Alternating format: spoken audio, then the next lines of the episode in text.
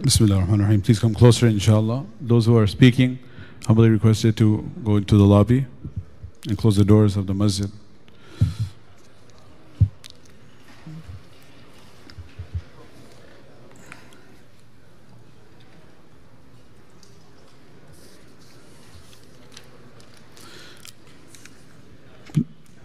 So inshallah we'll start as soon as the brother speaking can leave. Then we'll start inshallah. Please go into the lobby so we can get started inshallah.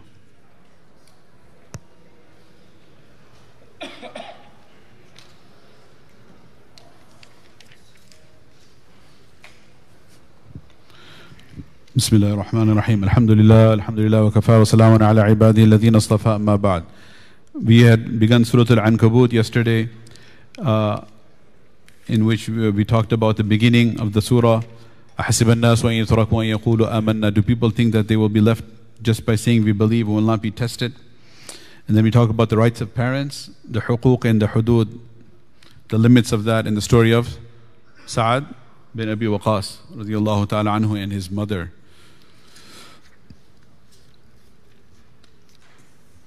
As far as istiqamah is concerned and steadfastness in giving da'wah, there is one fact that we will just quickly mention and move on. In ayah number 14 in Surah Al Ankabut, this is the ayah wherein Allah subhanahu wa ta'ala mentions the length of the nubuwwat of Nuh alayhi salam. Allah Ta'ala mentions Surah, Surah Al-Ankabut in ayah number 14 وَلَقَدْ أَرْسَلْنَا نُوحًا إِلَىٰ قَوْمِهِ We had sent Nuh alayhi salam to his nation فَلَبِثَ فِيهِمْ أَلْفَ سَنَةٍ He stayed with them, inviting them for 1,000 years إِلَّا خَمْسِينَ عَامًا But 50, meaning 950 years. 950 years he gave da'wah.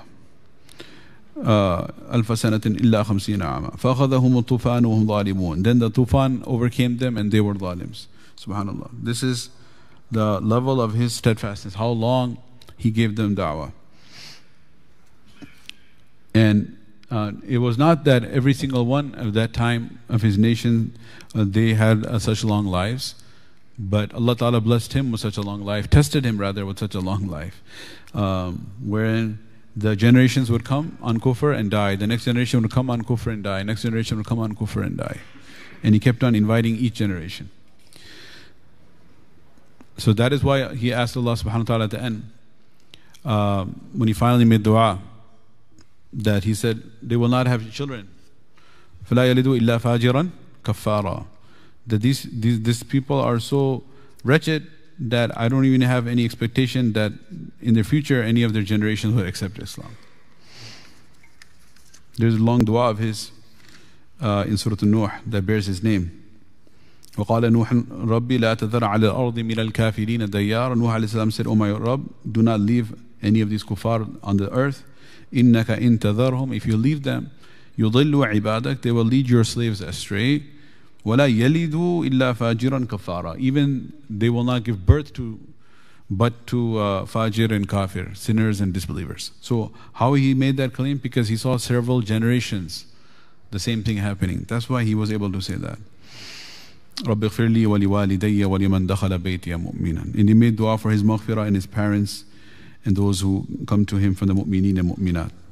So this was the ayah uh, here that talks about the length. So this gives us a uh, encouragement and a lesson as well, inspiration that no matter how grave our challenges are, they can never be as great as 950 years. For the simple fact that no matter how difficult our life may be, uh, maximum it will be 90 years, 100 years. But um, illa masha'Allah, it will not extend beyond that, most likely. Uh, to 900 years or 950 or 1000 years, it's, it's highly improbable. cannot say it's impossible for Allah subhanahu wa ta'ala. لأنه على كل شيء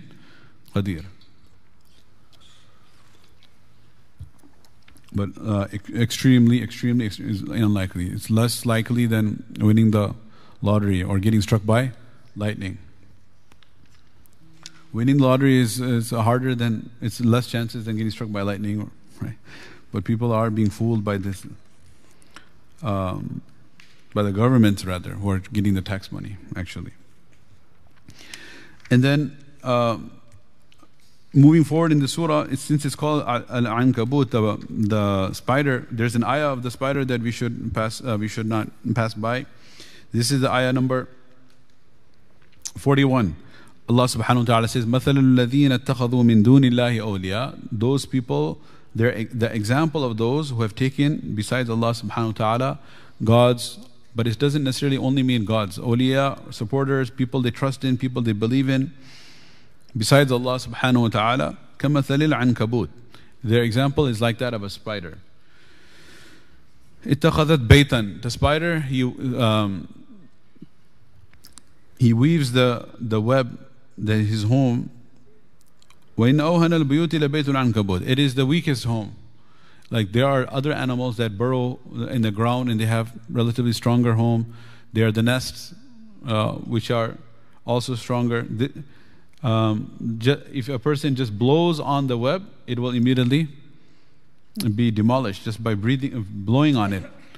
Um, you do not need any particular demolition equipment for that. لو كانوا يعلمون. So this, uh, if they but knew. لو كانوا يعلمون if they but knew.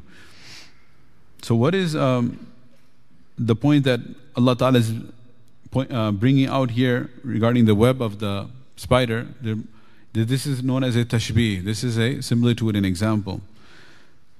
The example is that it is very glittering, is very outwardly very beautiful, very attractive.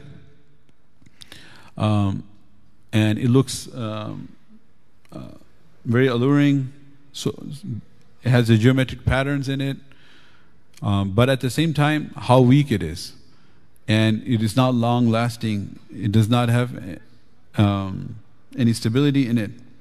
So likewise, the worldly things that we are attached to, they may seem attractive, they may seem beautiful, uh, they may be catching our fancy. We may be uh, dedicated and devoted to these things. But at the end of the day, these things are going to all be destroyed. كل من عليها فان. Everything will come to a destruction, to an end. ويبقى وجه ربك. The only thing that will remain is the being of Allah subhanahu wa ta'ala, ذو الجلال والإكرام.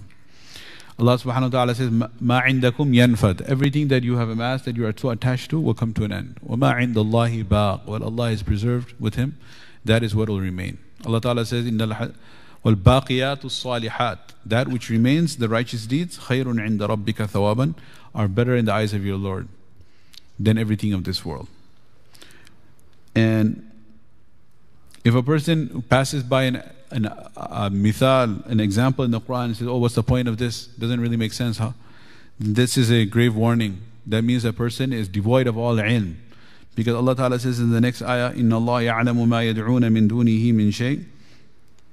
وهو العزيز الحكيم وتلك الأمثال نضربها للناس These are the examples that, and the parables that he is setting forth for the people وما يعقلها إلا العالمون and only the people who are bestowed with bestowed with or granted knowledge ilm they will be the ones who will truly understand these parables.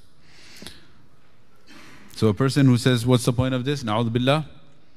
This is a sign the person is lacking ilm because only the ulama will or those who have ilm will be able to appreciate these examples. Then going on to the first ayah of the 21st verse, Allah subhanahu wa ta'ala says, Utlu ma uhiya ilayka min al-kitab. Utlu is a command that make tilawa, recite. That which has been revealed unto you from the book. So this is a command to Rasulullah sallallahu alayhi wasallam to make tilawa. Utlu ma uhiya ilayk. Make tilawa, recite that which has been revealed unto you from the book. Wa aqim salah and establish your salah.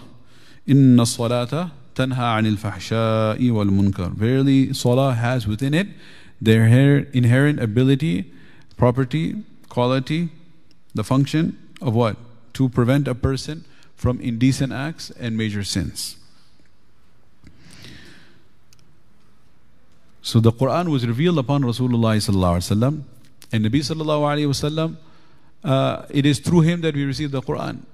Jibreel alayhi salam, as we all know, nazala bihi ruhul amin ala qalbik. The ruhul amin, he brought the Quran into the heart of Rasulullah sallallahu alayhi wasallam.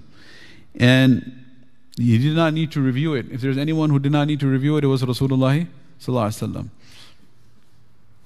Because Allah subhanahu wa ta'ala himself had granted him that uh, promise, that pledge. لا تحرك به لسانك لتعجل به. Why are you moving your lips, O my Nabi sallallahu alayhi wasallam, so rapidly? in Surah Al Qiyamah, Allah mentions, so that you are putting too much stress upon yourself to memorize the revelation. As Jibreel alayhi is bringing the revelation, Nabi sallallahu alayhi would initially be very quickly repeating the ayat to ensure he memorizes it, doesn't forget it. Then Allah Ta'ala granted him, gave him that guarantee. Inna alayna jama'ahu. Verily it is upon me, I promise, I pledge that I will uh, preserve it in your heart. So you don't have to take any stress. Just quietly sit and listen and it will be inscribed in your heart. So Nabi sallallahu alayhi wasallam, he did not need to review the Quran. And he did not have to necessarily ponder to understand it because that was also explained by Allah subhanahu wa ta'ala. ثُمَّ إِنَّ عَلَيْنَا بَيَانَهُ Then I will inspire you with the explanation of the Quran.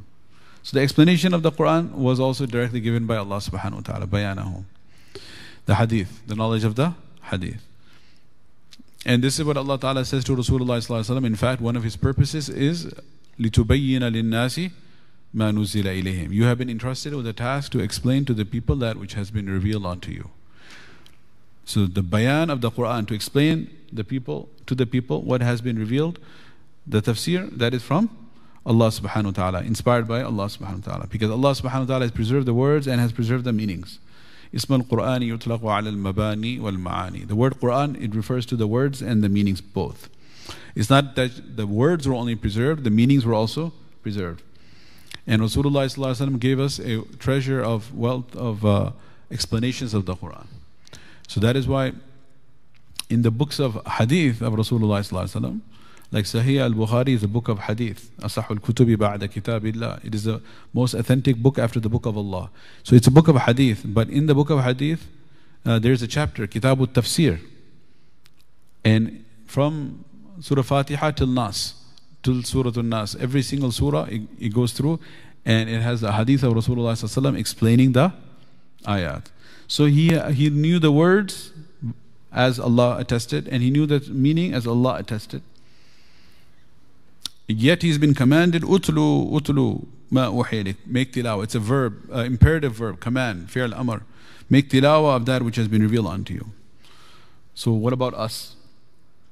Right? How much tilawah we should be making. الذين آتيناهم الكتاب يتلونه حق تلاوته Those we have granted the book, they fulfill the right of his tilawah. So there is a right of the Quran. It's the haqq of the Quran that we make tilawah of it. And how so? وَرَتِّلِ الْقُرْآنَ ترتيلا to recite the Quran with tartil and tartil has been defined as تجويد الحروف ومعرفة الوقوف to learn the tajweed of the letters and to learn how to stop where to stop and the stopping waqf, that is a separate science of tartil. And the tajweed al-huruf is described as makharij al-huruf and sifat al-huruf, the makharij and the sifat. And the sifat are the lazima and arda. That's a whole tajweed lesson now. So this is uh, important for us to learn the tajweed. that's the first right of the Quran, to be able to uh, pronounce it correctly, recite it correctly. May Allah give us tawfiq. Nabi Sallallahu Alaihi Wasallam one time came late out and the people were waiting for him and then he said, sorry I was kept you waiting but I was completing my hizb and assigned portion of reciting of the Quran for the day. That shows us that Nabi Sallallahu had appointed for himself a, a, a, portion of Quran that he would recite every day himself. In the month of Ramadan, which is the month of Quran, he would listen to the entire Quran from Jibreel alayhi salam. He would recite the entire Quran to Jibreel alayhi salam. He will listen to the entire Quran in the last year from Zayd ibn Thabit radiallahu anh. Then he recited the entire Quran to Zayd ibn Thabit radiallahu anh. He reviewed it so many times. This is known as al-urdatul akhira, the last review in which the mansukh and abrogated ayat were not recited and that which was recited in that last recitation because after that in the Shawwal, in Zil Qa'dah, Zil Hijjah, Muharram, Safar, Bil Awal, right? Few, few months after he passed away. And that, uh, that was a review he did with Zayd ibn Thabit, and Zayd ibn Thabit anhu was therefore selected by Abu Bakr and also by Uthman radiallahu anhuma to be the chairman of the compilation of the Quran committee because he had the opportunity, the honor to be the one that with whom Rasulullah revised the entire Quran. So this is an ayah there as a wake-up call, reminder for us. Then the next ayah ayah 46, Allah subhanahu wa ta'ala speaks about how we should address the Christians and Jews. And He says, وَلَا تُجَادِلُوا أَهْلَ الْكِتَابِ Do not debate with or argue with or fight with the Ahlul Kitab, the people of the book. This Ahlul Kitab is a title of respect. Uh, because this is one of the etiquettes of da'wah. If you're inviting people, you want to bring them closer to you and to your message because you have the desire for their guidance, sincere desire. The desire is not to prove them wrong. The desire is how can they be guided to the straight path. This is the desire of Rasulullah sallallahu alaihi wasallam. Rahim. Azizun ma anittum. It is difficult for him to bear to the thought of seeing you in any pain, and he always wants khair for you. And this is sifat of the believers that they have the fikr for the guidance of mankind. So when you are talking to them and you're giving them da'wah, how do you address them? You could say, Ya qatalat al anbiya, all the killers of the prophets. Or yeah, right, that would be an accurate statement. Uh, but instead of saying that, we will say, Ya Ahl al Kitab, or the people of the book. So this is an honorific title. And say, Ta'alo, come ila kalimatin sawa'im baynana wa baynahum. Let us come to a common word, an agreement between us and you. And that is Allah na'budu illallah. We do not worship anyone besides Allah. Even though that's not 100% true. With the Yahud it was, but with the Nasara they had added in Ibn Allah and Ruh al-Qudus and the Trinity. But uh, we're kind of glossing over that, ignoring that. عرف بعضه وأعرض عن بعض like in Surah Tahrim Rasulullah when he was correcting his wives he didn't list all their mistakes you have this problem that problem that problem as Aisha and Hafsa radiallahu anhumma in, in the incident of Tahrim but rather عرف بعضه he pointed out a few things وأعرض عن بعض and he ignored some things so over here as well we, we, we take the okay fine you believe in God and the fact you have the, the Son and the Holy Spirit and all that we'll just ignore that for a moment تعالوا إلى كلمة سواء بيننا وبينكم ألا نعبد إلا الله we only worship one Allah ولا نشرك به شيئا ولا يتخذ بعضنا بعضا أربابا من دون الله we do not assign any partners unto Allah فإن تولوا if they still turn their backs فقولوا اشهدوا بأننا مسلمون you tell them test that you bear witness that we are Muslims over here as well ولا تجادلوا أهل الكتاب إلا بالتي هي أحسن that was from Surah Al Imran the free in the third juz this is over here in Surah Al Ankabut uh, 21st juz do not argue with the people of the book in ayah 46 إلا بالتي هي أحسن except in the best manner إلا الذين ظلموا منهم unless they are bent upon dhulm now if somebody is na'udhu billah continuing to do dhulm misguide people uh, is uh, uh, converting Muslims and changing them and then if you have to stop the fitna then it is permissible to have a, a debate where at this point you want to prove to everyone uh, that their ideology is false because they are misguiding others. So you, if you're starting off, baseline default is speak kindly, nicely, try to bring them towards Islam. You don't have to prove them wrong. But if uh, their fitna is not limited to themselves, they are causing fitna, then at that point you, you can expose them and say that this is your batil ideology and how incomprehensible it is and how contradictory it is, etc. إلا الذين ظلموا منهم. So this is an exception from the rule, except for those who are persisting in their dhulm. وقولوا آمنا بالذي أنزل إلينا وأنزل إليكم. And say we believe in that which has been revealed unto us and that which has been revealed unto you. وإلهنا وإلهكم واحد. And our God and your God is the same. Um, the actual Christianity, actual Judaism has become so diluted, it's hard to imagine this because everyone pretty much is becoming agnostic or atheist and they have changed their religion so much but the original god if you think about it is the concept uh, is this is very very similar because they believe in a god who created the heavens and earth in six days then oh yeah of course they say he rested on the seventh right on the sabbath we don't believe in that لا تأخذه سنة ولا نوم neither sleep nor slumber overtakes him so then they believe in this dunya, we are here for a purpose, they believe in the prophets, then they have a wrong aqaid with everything. About Allah, they have a wrong aqidah that we talked about, like he goes to sleep, he needs rest. Then when it comes to Anbiya, they have wrong aqidah, but there is some truth there. Then they believe in the day of judgment, they believe in Jannah and Jahannam. So the whole worldview, in major portions of it, is similar compared to, for example, like Hinduism. Like the whole concept of reincarnation. A person may have been a cockroach in his previous life and now, you know, then he became a donkey next time, then he became. Right? He keeps on coming back over and over and over again. There's no hereafter, na'uzubillah. Endless cycle. and then the caste system, and their aqidah is all the gods, right? Every millions of gods. They had more. They have more gods than the mushrikeen of Makkah. Or if you have, you know, pagan religions and all kinds of false religions. So these are the Abrahamic faiths based on the deen of Khalilullah, Ibrahim alayhi salam, with deviations for sure. I'm not saying that they're entering Jannah uh, if they have that aqidah. We're not saying that. Because Allah subhanahu wa ta'ala says in Surah Al Bayyinah, Lam yakun alladhina kafaru min ahl kitab. He says, Inna alladhina kafaru, those were the kafirs, the kuffar. Then there's a min bayaniya explaining which kuffar, Inna alladhina kafaru min ahl kitabi wal mushrikeen. The Ahlul Kitab and the Mushrikeen. Bracket it together with a conjunction and. Wow. إِنَّ الَّذِينَ كَفَرُوا مِنْ أَهْلِ الْكِتَابِ وَالْمُشْرِكِينَ The Ahlul Kitab and the Mushrikeen are going together. Where are they going together? في نار جهنم خالدين فيها أولئك هم شر البرية They're heading towards the fire of Jahannam, they'll remain therein forever. Right? As they, what is the common factor between the Ahlul Kitab and the Mushrikeen? Common denominator is both of them rejected the Risala and prophethood of Rasulullah. And after Rasulullah's bi'tha and he was sent, then believing in him to be the Prophet of Allah is a shart and a condition for najat. And when Umar anhu was reading the, the Talmud, which is a commentary in Sharah of the Torah by the rabbis in the presence of Rasulullah and he said, yeah, uh, and he was saying, this is so nice, so many beautiful things here. But he was looking down and reading it. He wasn't a hafiz of the Torah, he was a hafiz of the Quran. And uh, he could not see the reaction on the face of Rasulullah and his face was becoming angry, color was changing. So Abu Bakr anhu saw that and he told Umar, stop, stop, look, you have caused the Nabi Sallallahu to be upset. So he looked up and then he threw it down. And what did he say? رضيت بالله ربا وبالإسلام دينا وبمحمد صلى الله عليه وسلم رسولا ونبيا. I'm pleased to declare Allah is my Rabb and Muhammad is my Nabi and Islam is my deen. He said it three times.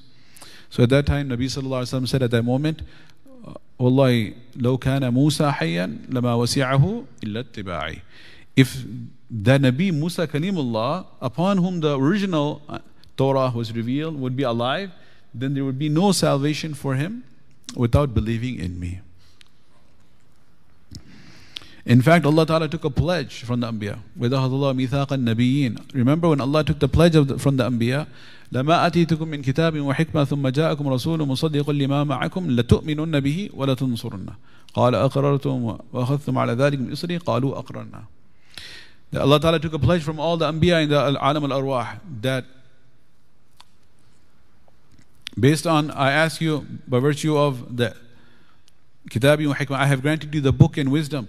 I ask you that if a Nabi, my final Nabi, uh, Uh, Rasulun Musaddiqul lima ma'akum, the one who will testify to the truth of, your, of the scripture that has been revealed unto you, if he comes in your time, will you believe in him? Will you help him in his mission? So they all testified, said, Yes, we will, yes, we will. And the maqam of Nabi Sallallahu was physically demonstrated in the Laylatul Isra when Allah subhanahu wa ta'ala brought all the Anbiya to stand in the saf behind him and he led them in the prayer. The reason I'm clarifying that is because we're talking about how similar we are, but you know there's a limit to that as well. We are similar, yet there there are a lot of differences, important uh, differences. وَقُولُوا آمَنَّا بِالَّذِي أُنزِلَ إِلَيْنَا وَأُنزِلَ إِلَيْكُمْ We believe in that which has been revealed unto us and to you. There is a sabab nuzula for this incident that happened. What happened is in the in, in the beginning, um, عن أبي هريرة رضي الله عنه أبو هريرة narrates that كان أهل الكتاب يقرؤون التوراة بالعبرانية. The Jewish rabbis were reading the Torah in the Hebrew language. ويفسرونها بالعربية لأهل الإسلام. Then they were making the tafsir of that in the Arabic language for the Muslims. They were teaching and preaching to the Muslims in Medina. So just like we are reading the Quran in Arabic and speaking in English. So they're reading the Quran, uh, the Torah in Hebrew and translating it into Arabic. The commentary in Arabic of the Hebrew scripture. فقال رسول الله صلى الله عليه وسلم Nabi صلى الله عليه وسلم said he didn't say don't reject everything they're saying because some of it is truth. He could not say believe everything they're saying because many things they have been added. So the original Torah and Zabur and Injil, we believe in it. The additions, we disbelieve in it. Like the sentence we talked about. God, you know, book Old Testament, Genesis chapter 1, page 1. right? God created the heavens and earth in six days and then he rested on the Sabbath. So God created the heavens and earth in six days. خلق السماوات والأرض في ستة أيام. It's in the Quran too. Uh, so and then rested. No, that's wrong. So there, you see, right in one sentence, half of the first part of the sentence is correct. Second part of the sentence was added. فَوَيْلُ الَّذِينَ يَكْتُبُونَ الْكِتَابَ بِأَيْدِيهِمْ Surah Al-Baqarah. Destruction on those who write the book from their own hands. ثُمَّ يَقُولُونَ هَذَا مِنْ عِنْدِ اللَّهِ Then they attribute it and say this is from Allah. فَوَيْلٌ لَهُم مِّمَّا كَتَبَتْ أَيْدِيهِمْ وَوَيْلٌ لَهُم مِّمَّا يَكْسِبُونَ Destruction for them for what they're earning through selling Allah in the deen by changing the deen and by writing from their own hands. So Nabi Sallallahu Alaihi Wasallam didn't say reject it all, he didn't say believe it all. What did he say? So Nabi Sallallahu Alaihi Wasallam said, لا تصدقوا أهل الكتاب ولا تكذبوهم. Do not believe everything they're saying. Do not reject everything they're saying. Rather, he quoted this, this ayah. قولوا آمنا بالذي أنزل إلينا وأنزل إليكم وإلهنا وإلهكم واحد ونحن له مسلمون. This is narrated in Sahih al-Bukhari. Say that we believe in that which was originally revealed unto you and that which is revealed unto us. And our God is the same. And we submit to Him. Because if you ask them, like, which God do you worship? The God of Abraham. so who's the God of Ibrahim alayhi salam? Now Ibrahim, Khalilullah, and Abraham is the exact same person, like the exact same historical figure. In fact, Jesus is the same person. The problem is the aqidah regarding that one individual is different. Right? Is, was what is he uh, uh, Nabi of Allah or na'udhu billah subhanahu wa yakuna lahu walad. He's Allah is pure from having an offspring. So it's the same Allah though. Then uh, moving forward, Allah subhanahu wa ta'ala says um, to Nabi sallallahu alayhi wasallam, look, وَمَا كُنْتَ تَتْلُو مِنْ قَبْلِهِ مِنْ كِتَابٍ This is what some of the evangelicals and Christians and enemies of Islam, they say that Nabi sallallahu alayhi wasallam, he read up on the previous scriptures and he got information from here and there and he created his own religion. So Allah Ta'ala says here in the Quran, وَمَا كُنْتَ تَتْلُو مِنْ قَبْلِهِ مِنْ كِتَابٍ Before this Quran was revealed, you never knew how to read any book. You do not know how to read. وَلَا تَخُطُّهُ بِيَمِينِكَ You do not know how to write with your hand. إِذَنْ لَارْتَابَ الْمُبْتِلُونَ So those who want to invalidate the Quran would have an opportunity to doubt its veracity. بَلْ وَآيَاتٌ بَيِّنَاتٌ Rather, there are clear signs that this is a revealed word of Allah فِي صُدُورِ الَّذِينَ أُوتُوا الْعِلْمِ In the hearts of those who have knowledge. There's no way they can deny it. وَمَا يَجْحَدُ بِآيَاتِنَا إِلَّا الظَّالِمُونَ No one can deny this, the words of Allah, except for the ظالمون. Those are bent on injustice, oppression. So Nabi Sallallahu Alaihi Wasallam did not read any scripture. He was in, uh, intentionally kept ummi as the unlettered. With respect to all of us, learning to read and write has been emphasized as a great virtue. اقرأ باسم ربك الذي خلق خلق الإنسان من علق اقرأ وربك الأكرم الذي علم bil qalam. He's the one who taught with the pen. So when writing instruments were so scarce back in the, those days, Allah Ta'ala still speaks about the pen in the Quran. To write and to read. And Nabi Sallallahu gave the virtues of coming to the cities uh, where you can learn to read and write versus living in the desert as the Bedouins. But with respect to Nabi Sallallahu this was one reason why he was kept unlettered by Allah subhanahu wa ta'ala. And another reason was that no, attrib- no one could attribute his later success to a teacher. That, oh, he became so successful and so intelligent because he had a human teacher. No human teacher. He had a teacher, his teacher was Allah. He said, علمني ربي فأحسن تعليمي. My Rabb has educated me and He gave me the best education. So this is a moment to reflect as well. So the Quran, which is a miracle that has been, un, the challenge has remained, un, um, no one has been able to fulfill the challenge of the Quran to bring anything like it. It has uh, accurate descriptions of far off events in the past, distant past. It has prophecies of the future. It has commandments for the present. فيه خبر من قبلكم ونبو من بعدكم وحكم ما بينكم. There, uh, it has accurate hist- historical records of the past, commands for the present, and prophecies of the future. And how did Nabi Sallallahu Alaihi Wasallam, who could not read and write at the age of 40, he starts speaking such kalam. This is one of the easiest and simplest proofs of the uh, haqqaniyat and the veracity and the authentic nature of the Quran and the deen of Islam itself. Then moving forward, in this surah, Allah subhanahu wa ta'ala says, uh, وَمَا هَذِهِ الْحَيَاةُ الدُّنْيَا إِلَّا لَهُ وَلَعِبٌ This worldly life is but amusement and play. Do not get beguiled by this. I am the creator of this dunya and I'm telling you it is a means of deception. لو كانت الدنيا تعدل عند الله جناح بعوضة If this world in the eyes of Allah had the value of one wing of a mosquito ما سقى كافرا منها شربة ماء Then he would not have given a disbeliever even a sip of water. But this world has no value in the eyes of Allah subhanahu wa ta'ala. Allah Ta'ala says, وَإِنَّ الدَّارَ الْآخِرَةَ لَهِيَ الْحَيَوَانِ The eternal abode of the hereafter is the true life. Is the true life. لَوْ كَانُوا يَعْلَمُونَ If they but understood. So everything in this world is fani, what is in the akhirah is baqi. Now if you say, well, you keep on talking about the same thing, it's because Allah does. Right? Allah Ta'ala keeps on talking about the akhirah, akhirah, akhirah, akhirah. And we need to keep on talking about it until the reality comes in our heart. If you say, I know it, yeah, but your actions don't show that you believe in it. It's not a matter of do we have the knowledge of it, it's a matter of how much we have the yaqeen, which should be backed up by amal. Al imanu ma waqara fil qalb. Rasulullah said, Iman is that which penetrates the depth of the heart. وصدقه العمل and then the actions from the body parts will testify and prove the iman in the heart. So we know there is an akhirah, but are we preparing for it? Or are we leading our lives here as if we are going to be here forever? Tawheed, Risala, Akhirah. These three principles are continually hammered into our hearts, and we continually need to make mudhakar and remind ourselves forever until we uh, are ready to meet Allah subhanahu wa ta'ala, until death itself comes upon us. So these are the, this is an ayah. And then we conclude with a very beautiful story here. Um,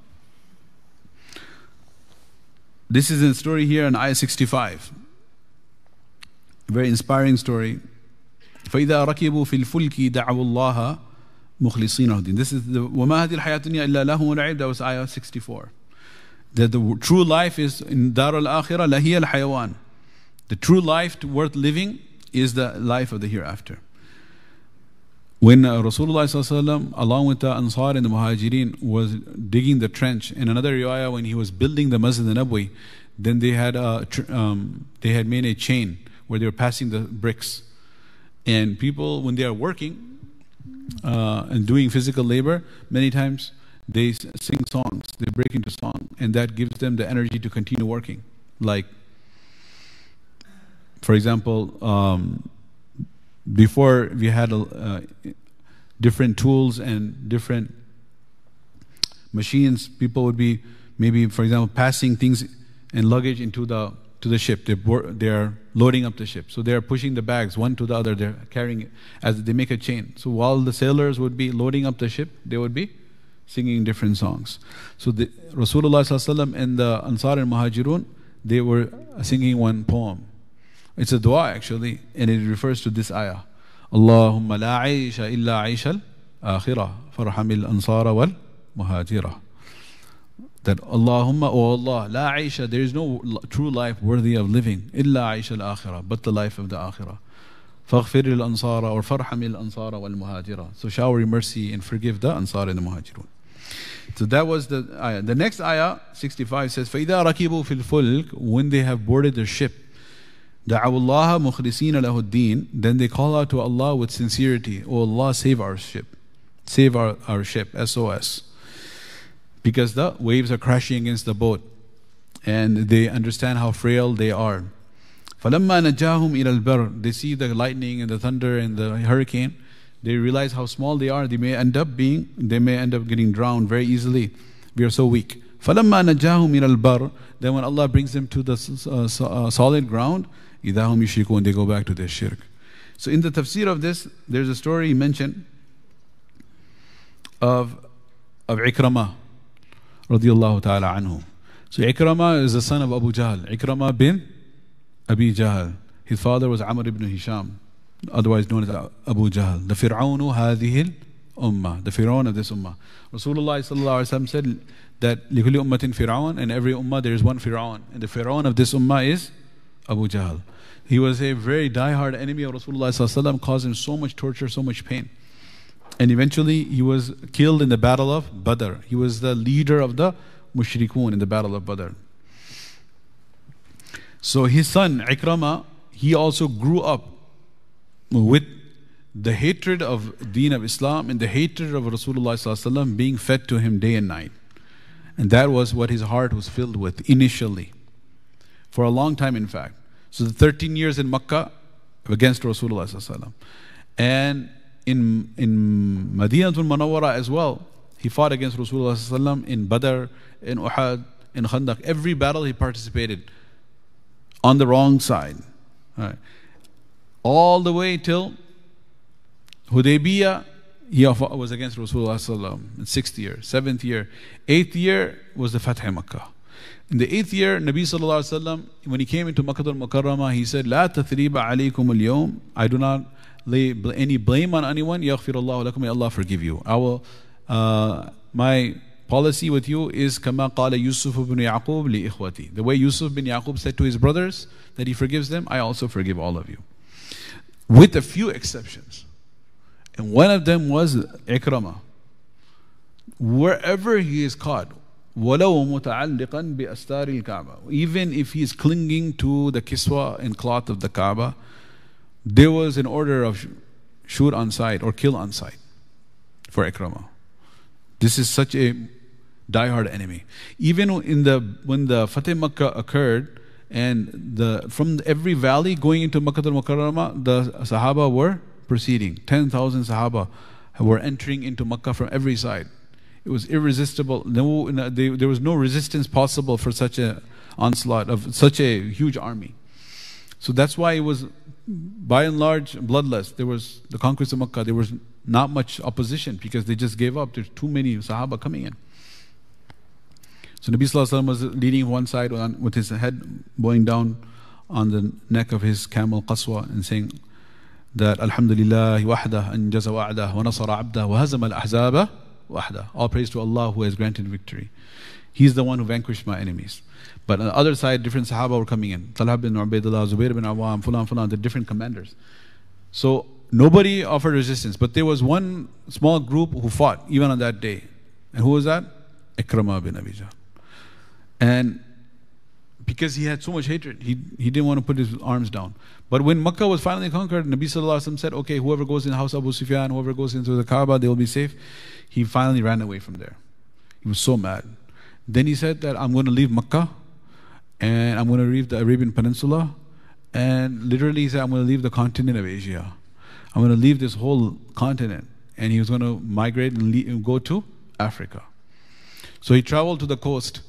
And after he traveled to the coast, he was so angry. So many years he's been fighting against Islam, and now Makkah, his hometown, the capital of Arabia, has also been conquered. And he boarded a ship and they were going in the sea. Which sea? Al Bahr al Ahmar, the Red Sea, towards Africa. Many years ago, the Sahaba had made hijrah to Habasha, but now he is going. Tables have turned. The ones who laugh last laugh best, right? Now what happened is when he was going in the boat, this is what exactly happened. The, the, all of a sudden, a hurricane came, just like with Yunus salam story. And the sky became dark and the boat was about to capsize with the waves crashing against it. This is narrated by Hafiz ibn Kathir The whole story is here. They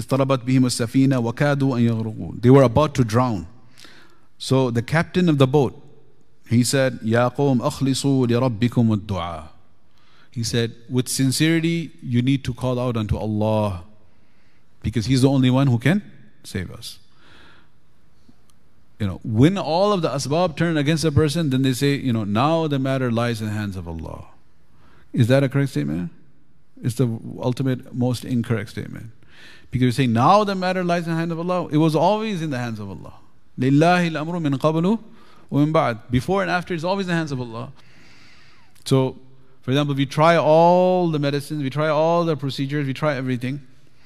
Then the, the, the Muslim position, not the atheist, agnostic, the Muslim Deendar, religious one, he'll say, बस तो अब अल्लाह के हाथ में है आगे हमसे कुछ नहीं हो सकता अब अब अल्लाह के हाथ में है रही मामला now the matter is in the hands of Allah you just need to make dua now up till now it was in my hands now I gave up now it's in Allah's hands नाउज़ बिल्लाहि मिन ज़ालिक अब तो बस अल्लाह के हाथ में बस दुआ कीजिए so so then he's uh, so he said Allah um, so the captain said, it is in the hands of Allah. I'm not sure if he said now or he didn't say now. That now is very significant if he said that. But they were true believers.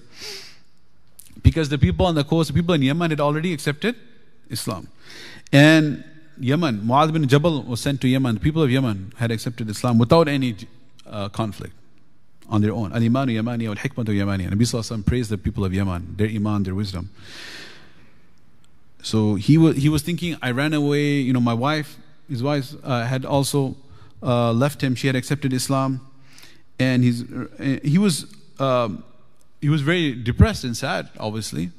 And now uh, what happens is the captain is telling him, "You need to call unto Allah." So he said that, man, I cannot escape from Allah. He's coming everywhere I go. The same dawah of Allah is coming. I'm trying to run away from it. It's still coming back to me. It's haunting me. So then he said, okay, let me make a sincere dua to Allah that, oh Allah, if you are true, Allahumma arina al-haqqa haqqa. If you are ever confused about a matter, this is a very beautiful Muslim dua. This is the last story for tonight.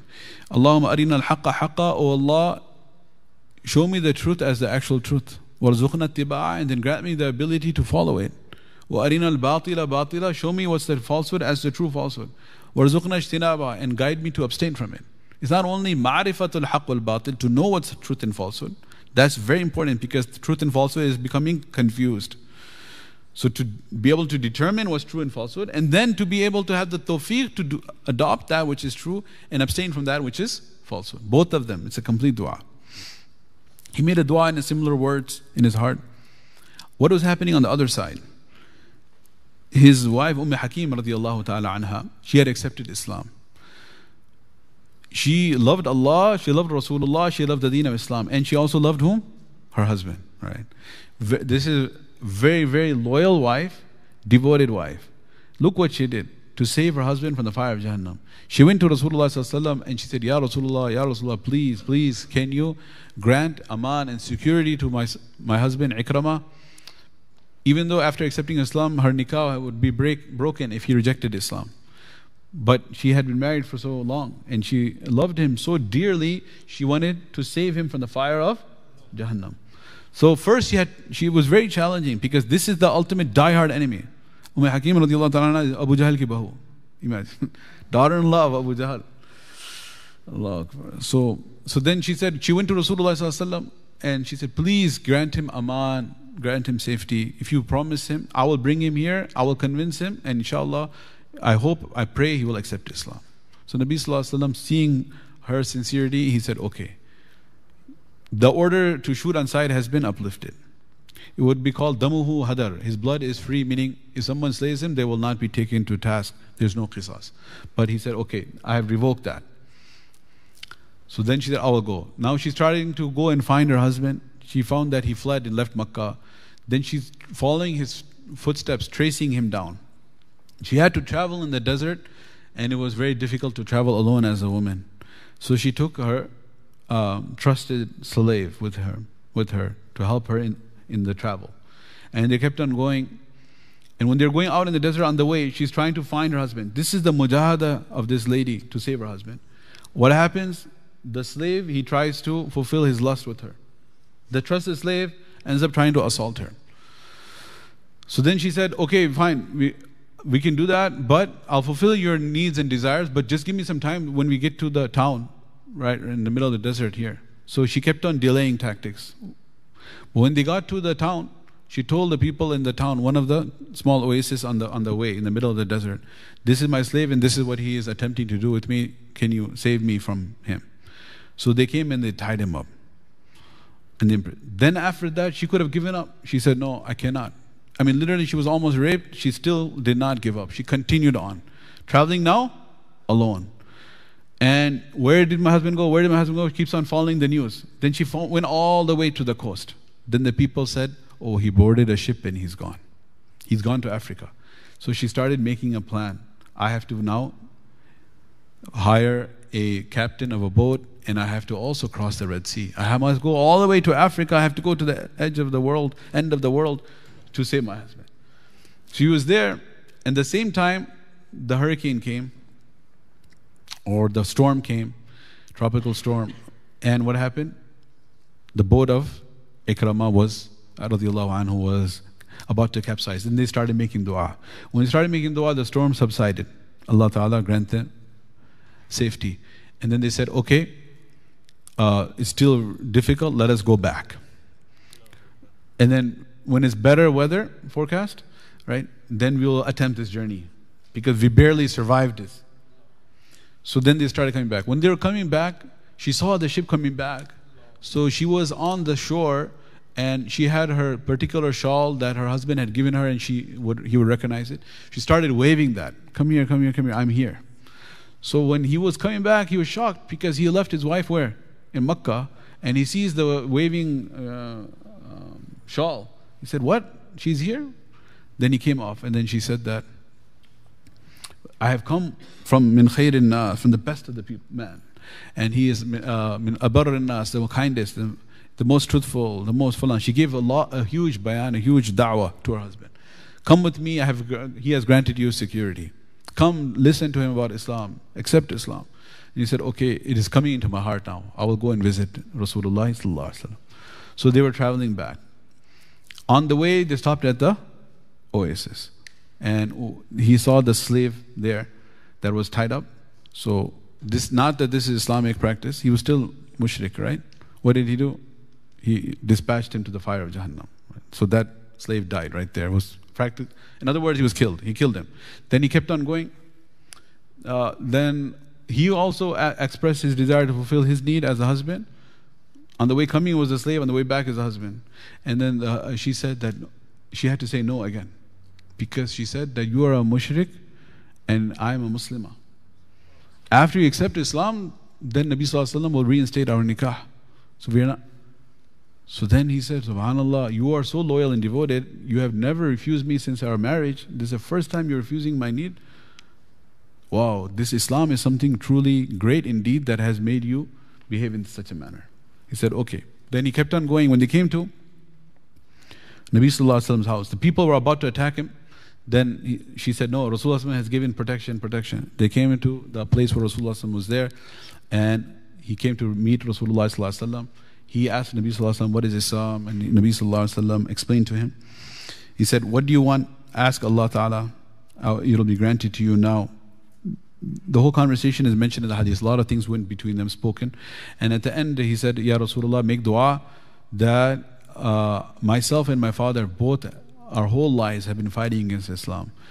My father is gone, but for myself, uh, uh Allah, I, I beg you to make dua that Allah subhanahu wa ta'ala gives me the tawfiq to do such righteous deeds and such good deeds that can be an atonement and kafara for all that I did in my jahiliyyah. And Nabi Sallallahu consoled them and said, Al-Islam yahdi ma kana qablahu. Islam will wipe out all the sins prior to it. Stretch forth your hand and took, he took the shahada. And then he took a pledge. He said, Wallahi, I will defend Islam as much as I had attacked it in my previous life. And he fulfilled that. He fought on the side of Islam in the battles of Ridda against the apostates during the Khilafat of Abu Bakr, the false prophets, Musaylim al Kadhab, and the battle of Yamama.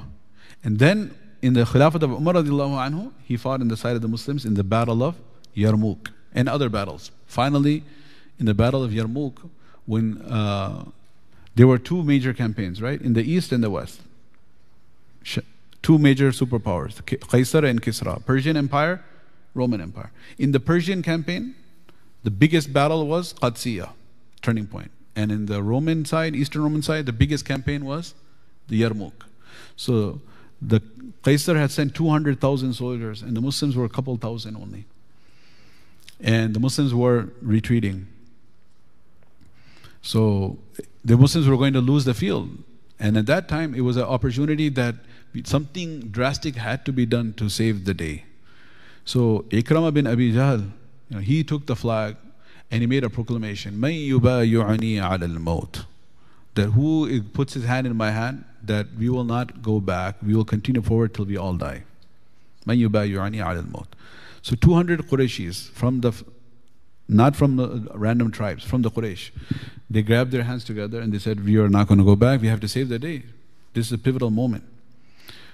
So the Khalid bin Walid radiallahu anhu, he came to Ikramah and said, You are such an able general. I cannot afford to lose you, so you have to stop this. But they were cousins. Khalid bin Walid bin Mughira and Ikramah bin Amr bin Hisham. Their, fa- their grandfathers were brothers, Mughira and Hisham. So he said to Khalid bin Walid radiallahu anhu, he pushed him, he said, Ilayka anni ya Khalid. Leave me alone, O Khalid. Get, leave me alone, get away from me. Even though he was a commander, this is kind of an insubordination at this point. But he said, anni ya Khalid. Go away from me. He said, You know what? My father and me, our entire life, my father and I, we fought against Islam. This is the opportunity I've been waiting for to make an atonement for my sins. In al hasanat yudhibna sayyad. The good deeds will wipe out the sins. And you accepted Islam before Fatih Makkah. Ikramah bin Abi Jahl, on this occasion, in the heat of the battle of Yarmouk, he quoted the ayah from Surah Al Hadid. He said, You accepted Islam before Fatih Makkah. And what does Allah Ta'ala say in the Quran? لا يستوي منكم من أنفق من قبل الفتح وقاتل أولئك أعظم درجة من الذين أنفقوا من بعده وقاتلوا Those who accepted Islam and strove in the path of Allah before Fatih Makkah and those who came after can never be equal. So Allah made it clear you're a higher level than me. Khalid bin Walid, for the record, just barely made it before the Fatih Makkah. Him and Amr bil As, they both came and accepted Islam just before Fatih Makkah. But you were on that side, I'm on this side. So let me go. So then he went. And Alhamdulillah, he kept on going until he received Shahada. And Allah subhanahu wa ta'ala turned the tide. Because the, the, the Romans, when they saw this group that is coming, they're just not going back. Sa'ad bin Abi Waqqas had written the letter to Rustam as well. فَإِنَّ مَعِيَ قَوْمٌ يُحِبُّونَ الْمَوْتَ كَمَا يُحِبُّونَ الْأَعَاجِمُ وَالْخَمَرِ He said, I have with me such people who love to die in the path of Allah the way your Persians love wine. So, subhanallah. So then, so this is the beautiful shahada of Ikramah radiallahu an, and this is how Allah Ta'ala changed his life. And this is the love that his wife had, and this is the concern for the deen. May Allah subhanahu wa ta'ala strengthen our marriages in such a marriage in which both of us partners are looking out for each other's deen. Like the husband who sprinkles water in his wife's face to wake her up, and the wife sprinkles the water. First wake up softly and then sprinkle water, not, you know, the whole bucket of water. All right. And to wake each other up for suhoor. Just for the food or for tahajjud as well? for tahajjud as well, inshallah. May Allah Ta'ala grant us such marriages. May Allah subhanahu wa ta'ala accept all of us. And may Allah Ta'ala allow us to meet these Sahaba in Jannat al-Firdaus al-A'la. Wa akhiru da'wana alhamdulillah.